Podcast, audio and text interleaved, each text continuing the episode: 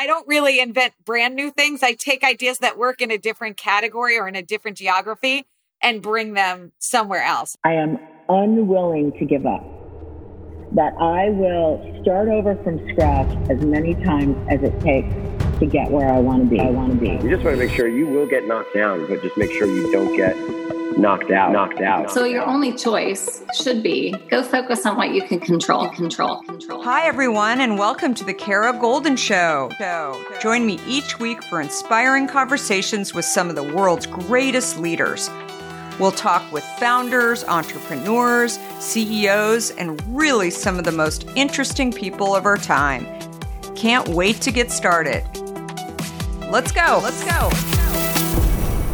Hi, everyone. It's Kara Goldin from The Kara Goldin Show. And I'm so excited to have my friend and next guest here, Amanda Freeman, who is today known as the founder and CEO of SLT and co founder and CEO of Stretch but I've known her for for many many years and consider her one of my favorite serial entrepreneurs and so many lessons to learn from her. She's such a smart cookie, and uh, I really really appreciate how she not only gets scrappy and finds these great holes to go and launch businesses in, but also as I talk about a lot, it's not just about the idea, but it's also about scaling. And this is a woman that really understands how to do that. So, welcome, Amanda. Very excited to have you here. Thank you. Thanks for having me. I'm so happy to be with you. Very excited. So, uh, for those of you who do not know what SLT is, it stands for Strengthen, Lengthen, and Tone. It is one of the hardest classes I have ever taken in my life. And uh, it's such an amazing fitness uh, class that combines strength and cardio and Pilates for low impact, upbeat workouts. And as I mentioned, she also co founded a company called Stretched, which is a fairly new venture focused on one on one stretching sessions. It feels so good. Highly recommended if you're in the New York area. And she'll talk to us more a bit about some of the other plans. And like I said, she's become a true expert in fitness and wellness and that industry as a whole. She's known as an expert at, in terms of uh, millennials and that whole generation, but she's also just an incredible serial entrepreneur. So let's go back a few steps. Amanda, tell me a little bit about so growing up, who was Amanda? So I grew up primarily in New Jersey. Uh, and I, I've always been the same person. I've always been extremely particular, not super flexible, very curious, uh, and always had business ideas. And, you know, that started young, went through college. I, and I always loved to work, I'll say. I worked during college, even though, you know, my parents actually didn't want me to. I, I hid some of the jobs I had because I, I truly like A, making money and B, being uh, passionate and driven by something. And so I, I've been consistently that. I'm a middle child, which I think also defines me. I was, I, I say I was neither of my parents' favorites, but I was everybody else's favorite kid. So, you know, people outside the family uh, liked me the most, but not my mom and dad. I'm extremely close to my siblings, Kara, as you know. You know both of my siblings, uh, and we continue to be very, very close. They're so terrific. And you guys are all in the New York area and uh, one male and, and one female. So exciting. And they're awesome and, and entrepreneurs in their own right and in many respects. So, uh, so what was your first job then? You talk about working. Tell me a little bit about that. So I had a lot of internships during high school and in my summers in college, but the first two paying jobs, I went to Duke for college and they were both there. I actually delivered subs, subs sandwich, you know, sandwiches, we call them subs, to dorm rooms and apartments of students that also went to Duke. It was called Little Dino's. I don't think it exists still in North Carolina, but they they had the best honey mustard you've ever tasted. It was probably a million calories. And after I watched it being made, I stopped eating it. But I deliver, I would drive my car. I brought a car down to down to school and I was driving my car to people's dorms and apartments. And that's the part of it that my parents would have like not been psyched about. So I didn't really tell them that part. And then I also worked at the on campus bar. Uh, there was one bar on campus and it was only beer and Zima. Uh, but I, I worked there and I was a bartender. So, uh, and again, these were things, you know, I really wanted to do it. It's not like it paid my way through college, but so I was in the service business and the four wall business, uh, you know, businesses that actually have spaces. And, you know, I'm there again. So I love it. That's so great. So I think I mentioned this to you. My daughter just started graduate school down at UNC Chapel Hill. So not right too far from yes. from Duke. She's she's so far just starting, but so far loving it. She's so. gonna love it. I mean, North Carolina's the best place to live for academic purposes. Yeah, absolutely. Super, super fun. So prior to launching SLT, I, I guess that's when I met you. You had launched a company called Vital Juice, which was one of my favorite content providers. And it was uh it was so great. How did that come about? So, how often have you thought about learning a new language only to be stopped by that memory of yours from the last time you tried to learn a language when it didn't go so well? Okay, maybe it wasn't a language that you were interested in learning, or perhaps all those poorly written textbooks in your sixth grade class weren't that well written after all. I have a great tip for you. It's called Rosetta Stone.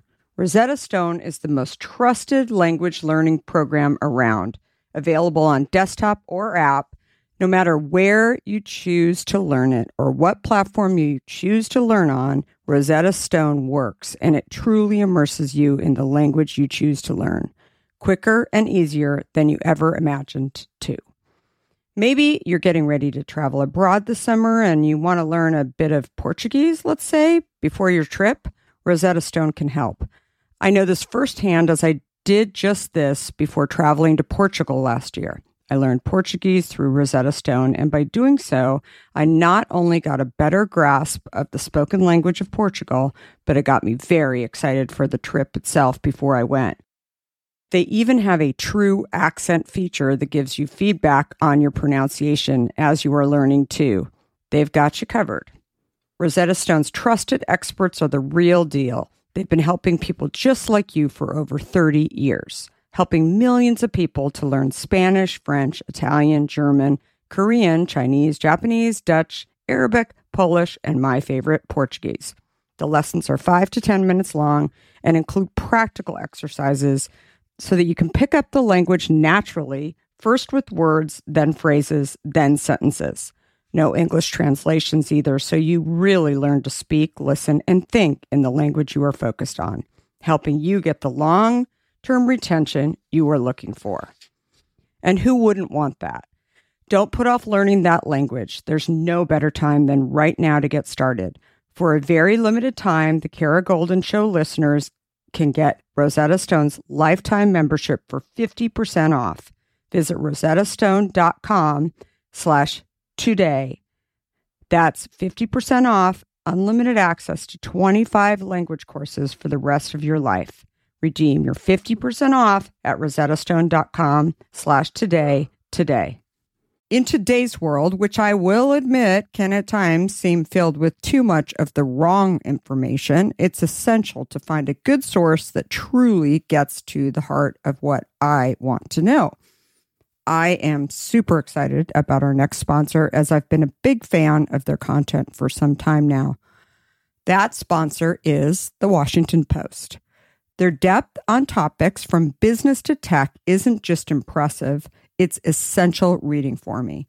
Whether I'm catching up on the latest tech trends or understanding how the day's news truly impacts my family, the Washington Post is my trusted source.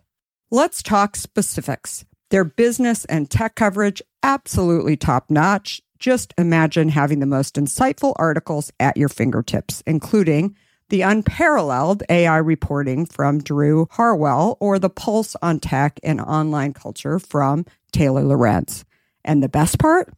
You can listen to articles just like you listen to this podcast, making it perfect for your busy lifestyle. I was just reading an article from one of my favorite Washington Post writers, Frances Stead Sellers. She covers entrepreneurs like myself, but also covers other interesting topics, including health, as well as some very interesting books. I also love getting their For You newsletter, which is their roundup of stories tailored just for my interests, right in my inbox every evening. The Washington Post app is super well done, I think, and makes it incredibly easy to stay up to date and follow my favorite journalists on the go.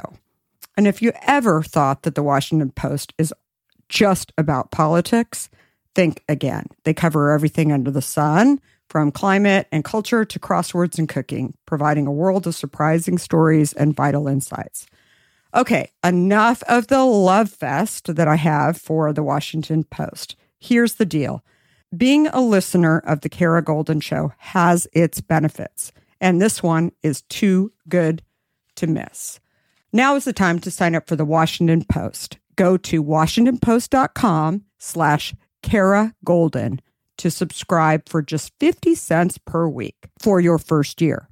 That's 80% off their typical offer. So this is truly a steal. Once again, that's washingtonpost.com backslash Kara Goldin to subscribe for just 50 cents per week for your first year. So prior to doing that, and this was my original career, I did Generation X and Millennial market research consulting and trend forecasting. So we, I was an expert, quote unquote. I always say that in quotes because who decides who an expert is, but in the young generations at the time. And around 2006, both generations were getting into a trend that we called the rise of well consciousness. And it hmm. was prior to that time, people weren't very preventative about their health. They were they would identify a problem and then they would treat it. And we we used to say they would doctor Google. So they'd be like, I have this thing, let me see what it is. And they'd Google it and then diagnose themselves.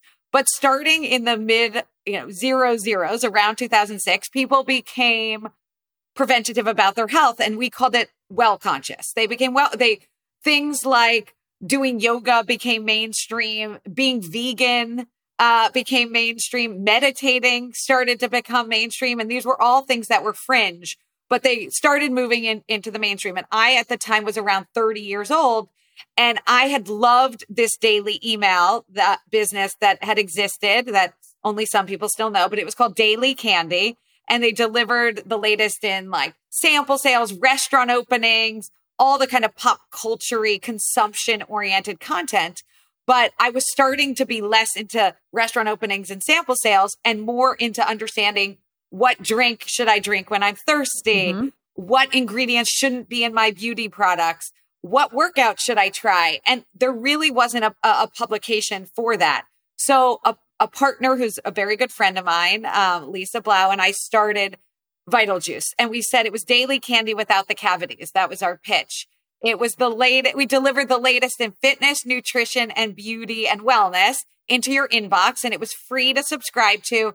And it was an ad revenue business model. And so we were completely inspired by daily candy, but shifted it. And that's kind of, that's, that's, I say I'm a copy entrepreneur. I don't know the perfect way to say it, but I don't really invent brand new things. I take ideas that work in a different category or in a different geography and bring them somewhere else. And so, you know, that was one of the first, uh, that was the first like real commercialized business that I started. But I feel like when you look at categories, you, you're not looking at super crowded categories, right? Because like you said, I mean, it was basically daily candy. It was daily candy and you guys right? I mean, was there? I mean, maybe there were a few others that there was actually there. interestingly there was one that was in the green space. It was very focused on green hmm. living because that was also a big trend at that time. You know, um, saving eh, the environment. Obviously, that's still going on now, but again, it started there. And then there was one in the male space that was called Thrillist. But otherwise, yeah. I mean, I I don't want to do something that I feel like is already being done. Uh, so definitely something in a space with white space, I think is important. So you it was an ad based model and and so ultimately what ended up happening so ultimately it was a harder business than mm-hmm. i thought um, and we ran it for about five years we ended up we grew to about a quarter of a million subscribers, which you can monetize, but you know, you, you do need probably closer to a million to really monetize something, or at least at the time. And we ended up selling the business, fortunately, to another daily email that had started after us that was called Tasting Table. And they were focused on food and wine, like food and uh, I'd say wine, but it was, you know, liquor or beverage, food and beverage.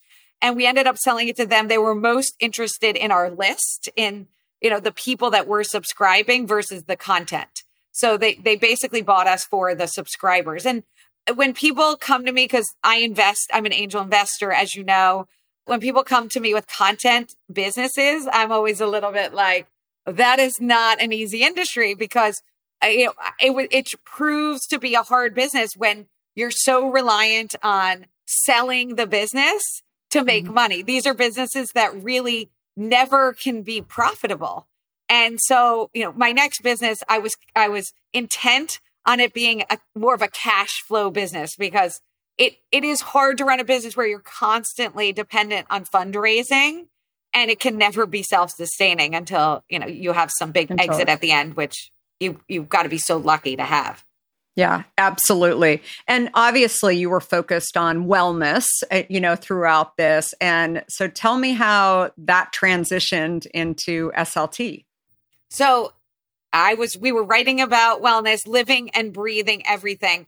And boutique fitness started really to be a thing around probably 2008. Soul Cycles, I think, was around, started around mm-hmm. 2008 and, and was the preeminent one. And I loved this idea of boutique fitness, these studios that offered one workout and the best version of that workout all day long uh, in a dedicated studio space. But what I didn't love the results and I didn't love the actual result, uh, the actual workouts that were being offered. I wasn't a, a spinner. I had been doing some of the bar focus classes, but I, I wasn't seeing the results I was looking for. A lot of the other clients weren't seeing the results I was looking for. I wanted the Pilates body and I wanted it in the experience of all these other studios. And I always was very inspired by LA. So I lived in New York, but I went to LA to get a lot of my inspo. A lot of health and wellness starts in California, um, but especially LA. And I was introduced to this piece of equipment that was amazing. It was an evolved version of a Pilates reformer called the Megaformer. And once I found the Megaformer, I was in love and I couldn't understand how it wasn't in New York yet. And I had no fitness background other than that I was taking classes. I wasn't a, a trained instructor, but I was so convinced this and committed to the fact that this machine had to be in New York. I tried to talk two of my friends into bringing it in New York because they were running fitness businesses. And when they both declined, I said, I guess I'm opening an exercise studio. and I did it. I overlapped it with Vital Juice. That's like my other thing is I never have a lull. I usually am doing one when I start the other, which is the safe way to start a business for sure, but it's the hectic way to start a business. So I figured I'd have to sit in this, you know, I opened one studio only. I figured I'd sit there a few hours, but I'd get to work on Vital Juice still all day long. After I opened SLT, I was there 16 hours a day and it was a full time job. And fortunately, we were in that, we were already shopping Vital Juice around. So they overlap for a period of time, but I, I really went from one to the other. And it was my passion for, you know, for the workout itself that made me start it. I was given advice very early on. I spoke to two founders of one of the bar studios that I had gone to and I ran into them. I said, I'm opening this space. They asked if I was a teacher. I said, no, I'm, you know, I don't, I don't know how to teach fitness. And they said, if you want your instructors to respect you, if you want to command respect, you need to be an instructor. And so I actually did train to be an instructor and I do teach sometimes. I think I'm a, a pretty good teacher, other than the fact that I don't teach often. So I'm always a little rusty. But it was one of the best pieces of, of advice I got because it allowed me to like step in when I needed to step in and it allowed me to command the respect of the instruct of, of, of all the instructors. So I started that in 2011. So this is our 10 year anniversary. We're actually celebrating next month. Oh my god! Uh, yeah, the last year and a half have definitely been the worst. uh, COVID, uh, but it's been a great run. Yeah, absolutely. Well, I think that that's a really important lesson for people too. I, one thing that I've am always saying to entrepreneurs is understanding all of the different roles inside of your company. And I know you do that as well. I mean, you, you can jump in as an instructor or I'm sure you, I mean, you wrote the business plan, you really understand. I sit front desk sometimes, check people in, you know, can't be, you got to do everything. Can't be too good for any role in the company. You have to be able to do that. And I know that that is, that that is something that you, you know, practice what you preach for sure. So that's, that's awesome. So stretched. Uh, I thought it was just when I heard that you were launching it. Actually, it's funny. I don't even know if I told you this, but I was walking down the street. I had never seen uh, a studio like this. And I was walking down the street where Stretched is. And I was like, oh, this is brilliant. And then when I Googled it, I said, Of course, Amanda Freeman is behind this. And I just started laughing. And I think that's when I texted you and I said, Oh God, I this is so perfect because what do you want to do after your mega hard class yes. that you put people through? Uh, that it's uh, it, it's brilliant. So how did this come about? So stretched, I I thought of stretched because of SLT. So at the end of every SLT class, we stretch people out. We we have people stretch for the last two minutes. The instructor teaches and then says, "We're going into the stretch." half of the clients leave before stretching. And some of the instructors will even say, if you have time to save for the stretch, as if it's, you know, optional, not as important as the class. And, you know, I'm a believer in stretching is very important. But obviously, if you observe people, they don't want to stretch themselves out. They don't want to stretch on their own. But if you go to a gym and watch someone with their personal trainer, they love that last five to 10 minutes of their session with the personal trainer when the trainer is stretching them out. So the obvious observation is people, they like to be stretched out. They don't like to stretch themselves out. And I think pe- most people will acknowledge stretching is good for you. There might be some like conflicting research out there. There's conflicting research on everything, but most people understand it's good for you and you should do it, especially as you're getting older but they don't like to do it on their own. And so the philosophy behind stretched is why stretch yourself when we can do it for you?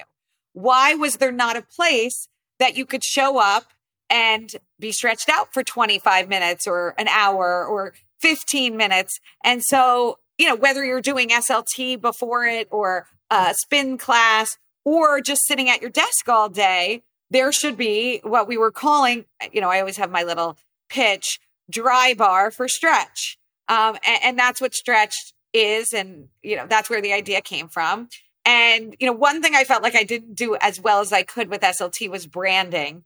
Uh, and so for stretched with me, it was so important to be like very branded and branding throughout the space. And uh, so I'm I'm very proud of uh, the way the spaces look. And you're referring to our first space, our flagship on, in Flatiron.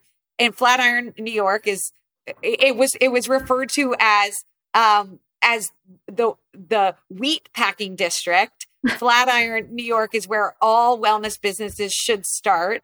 Uh, and and so we started there, and now we actually have three permanent locations. We opened on the Upper East Side of Manhattan. We are in uh, Westchester, and we have a pop up going right now uh, in the Hamptons. So you know, since that location, we've grown despite COVID.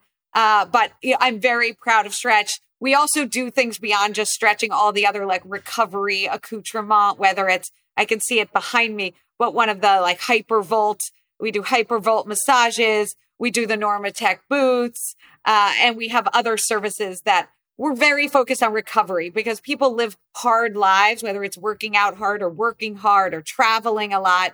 Um, and, and they need that recovery to balance it out. That's awesome. What is your favorite uh, service at Stretched?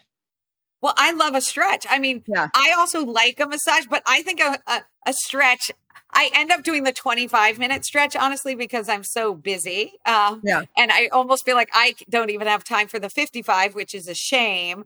But a 55 minute stretch is obviously better. Uh, but I end up getting the 25. And uh, with the 25, you do have to focus a little upper body or lower body. It's hard to do full body and it's always my hips. You know, I'm always mm-hmm. like, I guess you have to do lower body again because it's my hips. But a stretch feels amazing because I think a massage is amazing, but sometimes you have a bad massage. I think it's very hard to have a bad stretch. Yeah. No, I totally agree. I loved it. I have bad shoulders. And so uh, that's uh so you went upper body. You you I did all upper, upper body. body. and it was it was absolutely amazing. And uh yeah, I mean they took my shoulders to places that I didn't think that they could I go. So I know it was it was absolutely amazing. And as you know, I would love for one to get out to San Francisco. It, you know, which leads to sort of the next question.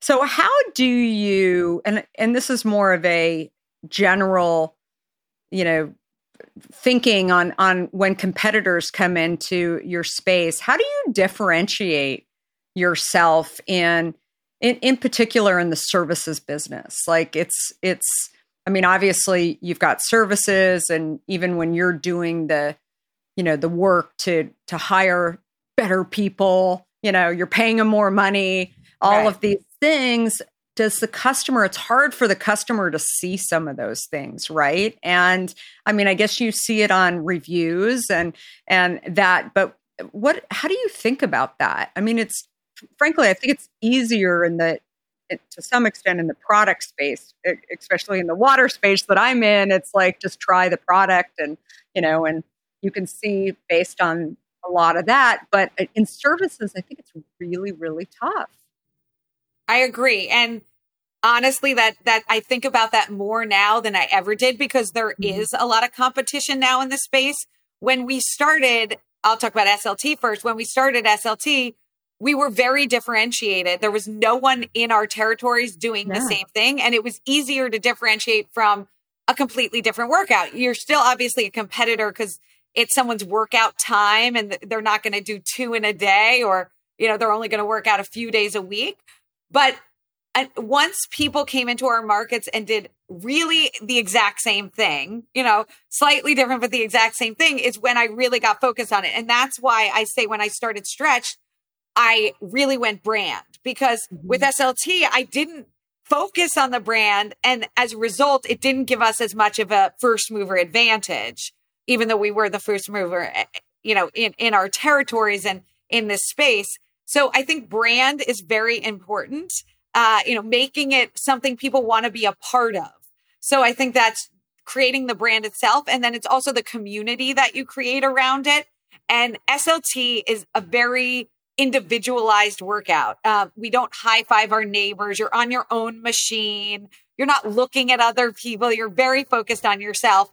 And we don't have large studios and we don't encourage people to come early or stay late because they're small studios, they're efficient studios. And, you know, that was what I wanted in a workout. I didn't want to high five my neighbor or, you know, spend an hour and a half in the space. But, you know, that proved community proved to become more and more important. And in certain geographies that we're in, it's even more important. I think in New York, yeah. there is this mentality of like, I don't need new friends. I have plenty of friends. I'm coming for the workout and I'm going to leave.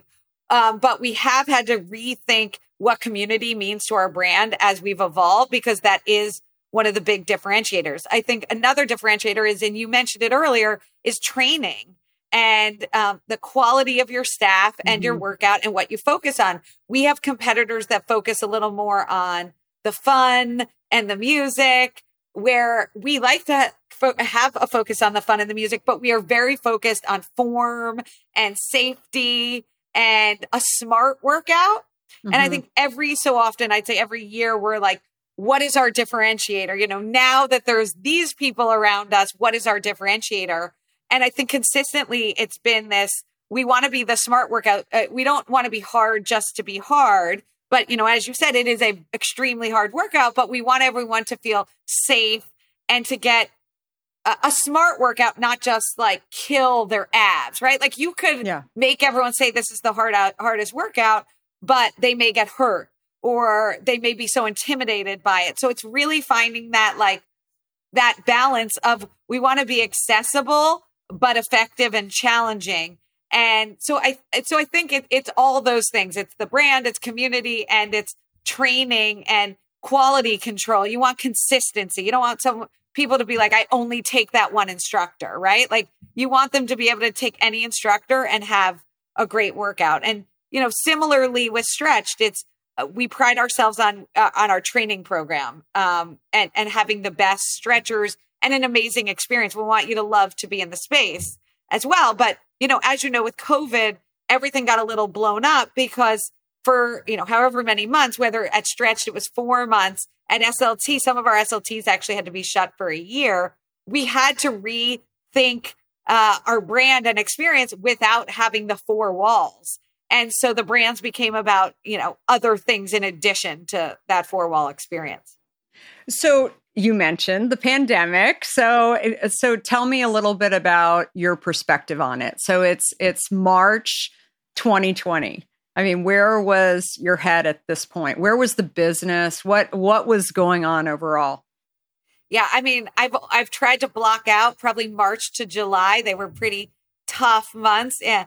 And it was just awful. I think as we started realizing how long term this pandemic could be, we immediately re- realized we unfortunately had to let people go as quickly as possible. And, you know, this was something uh, everyone in the industry was talking about. You know, what are you going to do? Uh, and it was the hardest thing I've ever had to do. We laid off about 200 people, whether they were the corporate staff, the managers, the instructors, our client services team. And really, it was about the best thing for everybody was going to be to conserve cash as much as possible for the business. And so we really stopped the hemorrhaging as quickly as possible. We weren't paying rent. We put in notice at locations where, you know, they were that that weren't killing it pre-pandemic. We knew they would have a really tough pandemic. If a landlord wasn't willing to work with us pretty immediately, we had to put in notice. So we shut locations in order to be able to maintain other locations. We laid off staff, and luckily, we knew pretty quickly that the government was going to support people with unemployment and extra unemployment. We had contractors working for us who we thought at first were not going to be eligible for unemployment, and that was heartbreaking. But luckily, again, the government stepped in and supported them with unemployment. And just making these unemployment decisions and then the calls were, uh, you know, of, of terminating people. It was painful. And then the landlord conversations. I mean, I am still doing negotiating with some of the landlords. Like we still don't have deals at two of our locations. And I had 26 SLT locations at the time and three uh, Stretch*d locations. Uh, so we actually had 30 leases that I was dealing with. And it was just, and I let every, all these people who work for me go. So I was personally dealing with it.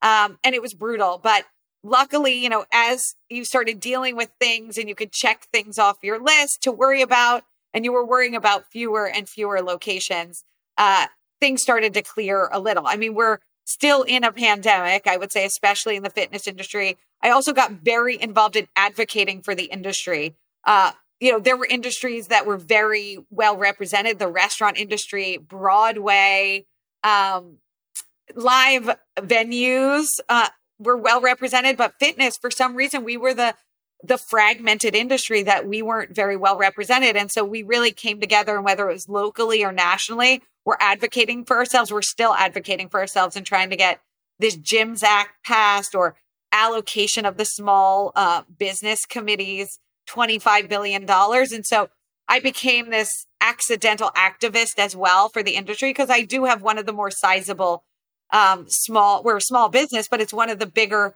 of the small businesses. And so it's honestly just been a nightmare. And the irony is now the demand is pretty much back at the locations, or, you know, a lot of the demand is back. What have you seen, like in terms of, I mean, before it was, there was a ton of your 26 locations, probably the New York City ones were the busiest, right? Oh, yeah. Yeah. So, and those, so we had 13 of our locations were in New York City and they were definitely the biggest studios and you know the best at the time. Uh, new york city is the city that stayed closed for classes for an entire year. So what was great real estate all of a sudden became the biggest liability. Honestly one of my studios in connecticut was the first one to open in greenwich connecticut.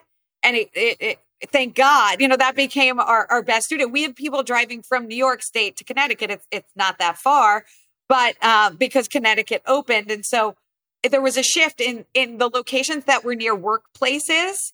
They became the worst locations immediately because people weren't working in their offices anymore. Right. The ones in residential areas became our strongest. And then some of our suburb locations that were able to open quicker or where people were more comfortable or people hadn't left, um, those became our stars. And so you really had to reevaluate um, your real estate. And I became, you know, I used to be proud of my 26 locations. I instantly was jealous of my colleagues that had two locations and flexible landlords. You know, I, there's no way you can have 30 locations and have all great landlords, right? Like you have some landlords that are just not right. going to work with you. And so I just honestly, I was feeling sorry for myself. I was like, I can't believe this is where I am. And it was, I used to joke like more studios, more problems, you know, more toilets broken. But it was really true once the pandemic hit. Like you wanted to have that one location business and a lot of cash. You know, you wanted to have just raised money and only have uh, one location. And fortunately, Stretch*d was more in that position. We had just raised about two and a half million dollars. We closed on the final bit of it in February 2020. And we only had, we had just opened our second location, which was unfortunate because, you know, we opened it two weeks before, but we had more money to get through the pandemic. So you'd rather have owned Stretch*d, ironically, than SLT come March 16th, 2020. That's yeah, definitely. So where so where do you sit now with SLT with the 26? Are you opening them all back up or what's no? So what what what is it down to then? So we closed 9 studios during the pandemic, which really hurts because you spend all the money building them out. Some of them had only been open like a year or so, but right. we did, you know, and we had a lot of internal debates like one of my partners, I have a private equity partner. Private equities, you know, they're into growth. Like they don't want to shut anything down. They want to grow. My other partner, who happens to be my brother, uh, you know, comes from a distressed background. And so he was very much like, shut it all down and then restart it. And so there was a lot of internal debate and, and we did shut nine locations down. It did help obviously with the cash. Um, and we are, you know, we're in a great well, you know, great is is all relative, but we're in a good position with the studios that we have. Our biggest challenge now is staffing, and I'm sure I'm not the first, you know, of that you've heard of this or anybody's heard of it, but what people are talking about this labor crisis is so real and it is so real for my business. I mean, I had a staff call this morning, people resigning. We have one studio that we didn't close but hasn't reopened yet because we can't staff it. It's a slightly different concept. We had opened it two months before the pandemic and it's SLT tread. Half of the workout is done on a Megaformer, our machine, and half of it is done on a treadmill. And we haven't been able to open it because we don't have enough staff, staff, to do it. And you have to be specifically trained in both of these modalities and teaching them at the same time. It's actually, I say, if you can teach SLT tread, you can teach any workout out there. It's the best training for an, an instructor can have but we don't have enough staff. Uh, we can't hire people quick enough. People are, you know, I think there's you can you can explain it a lot of different ways. I think there is people are less motivated. People feel like they've been through hell this last year and a half and they have different priorities.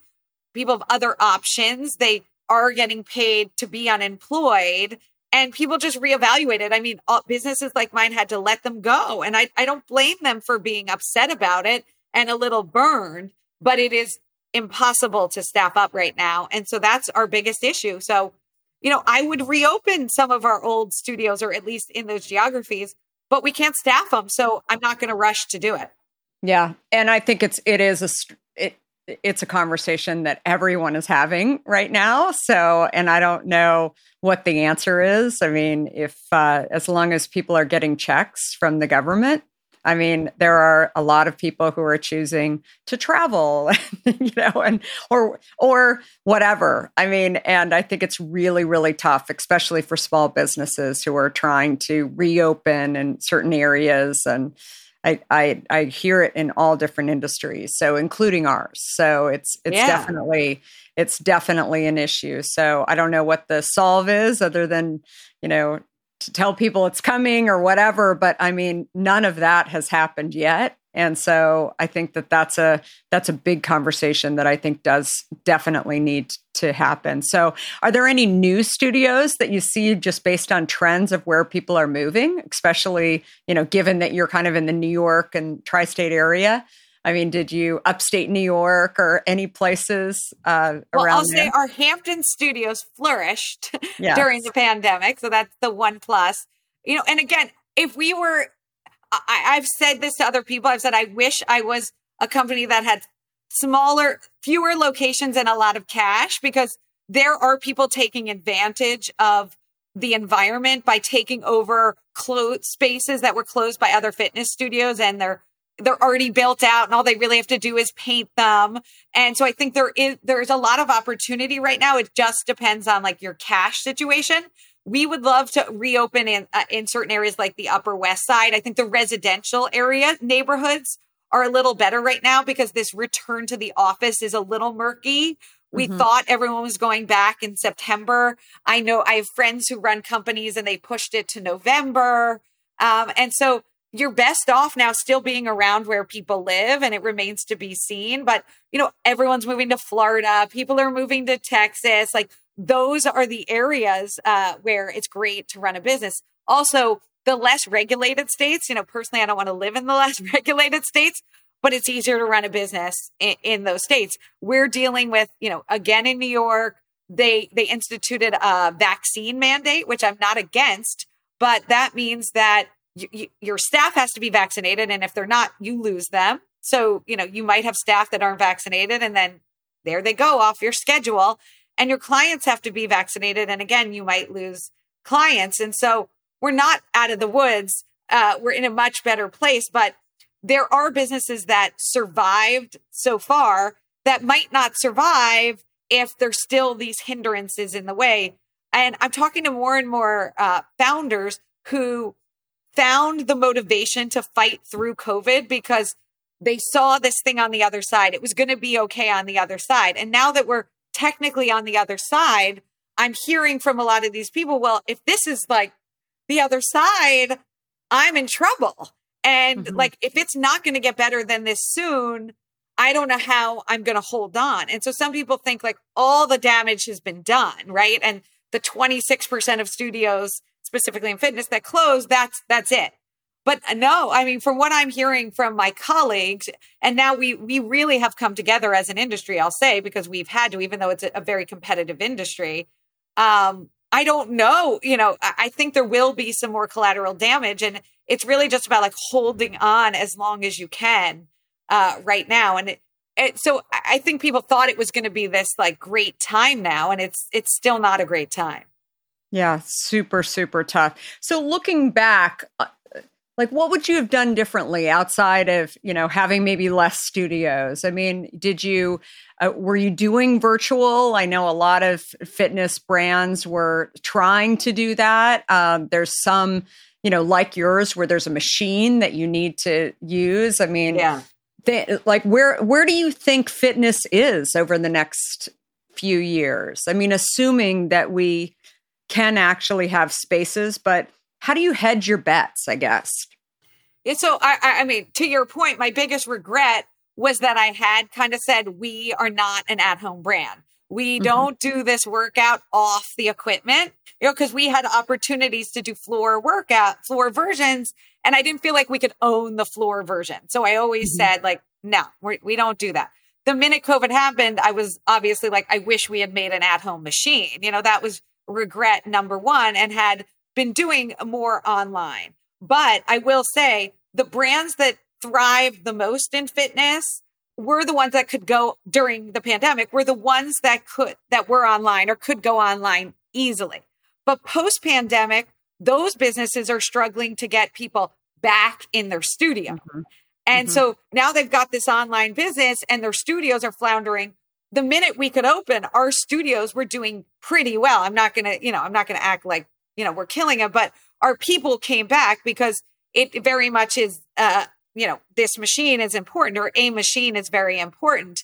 So the way I see it evolving is, especially for a brand like mine, you know, and obviously I wished I owned Peloton, you know, Right. throughout the pandemic, not SLT, but I do think this hybrid model, this omni channel model is where fitness is going. I think people do want that in person experience and you can't replicate it at home.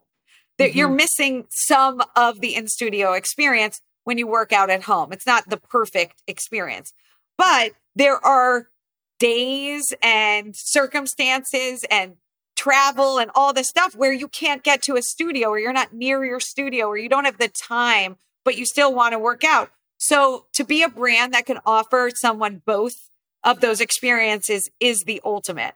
Um, and so I do think this omni channel is the future. But I think to get people in a studio now, you need a differentiated product. So I do think it may be challenging for yoga studios because you can do yoga at home mm-hmm. um, or bar studios. You can do that at home. I mean, some people have taken the spin bike and done it. So that's challenging now for the spin studios.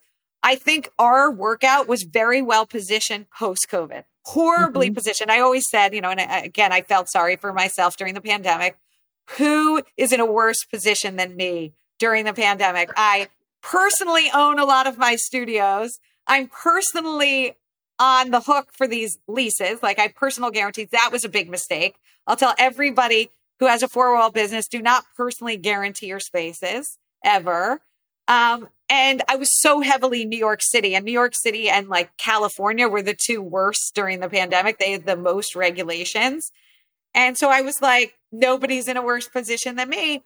But now that we're reopened, like we're in a pretty good position as far as fitness goes. We have a differentiated product that people want to experience in person. You're pretty far away from each other. You're on your own piece of equipment. People feel pretty safe. So, you know, I don't, I, you know, I don't pity myself as much. I, I love that. Well, I, I agree. I mean, I think that it's, uh, there is a hybrid in so many industries. I mean, you look at school, for example, and, you know, I think that forever, uh, there is going to be this option of virtual. I, I think teachers are going to have to be trained to be able to do virtual, right? We live in this new world where it's no longer, you know, it, it, it's no longer just about being able to teach in person. You have to really understand that connection. And, you know, as I think Anderson Cooper was saying the other day, it's like the, the masks will go away in a drawer, um, but, you know, no one's throwing them away right? No. It's just uh, you're going to have it, and I think it's the same for businesses that we have to always be, you know, able. Now we've learned how to do it, and we have to be able to go into this process. And how do you bridge connections? And I think there is no better person uh, to to be thinking about this for the fitness industry than you because you've obviously you know learned a lot about Gen X and millennials and and bridging connections with community. And so I'm excited to, to, hear more from you on that for sure. So, well, thank you so much for spending time with us. This was amazing, Amanda. Where do people t- find more on you, find more on SLT, and also Stretch? So, SL, you can find anything about SLT at sltnyc.com, obviously, also on Instagram, uh, also SLTNYC. Uh, stretch to stretchdspace.com and stretch space on Instagram. And I'm at Amanda Hope Freeman on Instagram. Uh, and, you know, always happy to connect. Love uh, founders and CEOs and talking about uh, commiserating and all that. And so glad to be able to talk to you, Kara. Absolutely. And Amanda mentioned this briefly, but she's an angel investor too in the health and wellness space, primarily in health and wellness, right? Largely health and wellness, largely female founded, but you know, slightly broader as well. Um, love, you know, obviously love every the way we connected is because I was so obsessed with Hint as a product. Love, I'm so passionate about products or services that I personally love and love to get involved and invest and help them grow. I love it. Well, thank you so much. And thanks everybody for listening. And if you liked this episode, definitely give it five stars on Apple and Spotify or your favorite platform.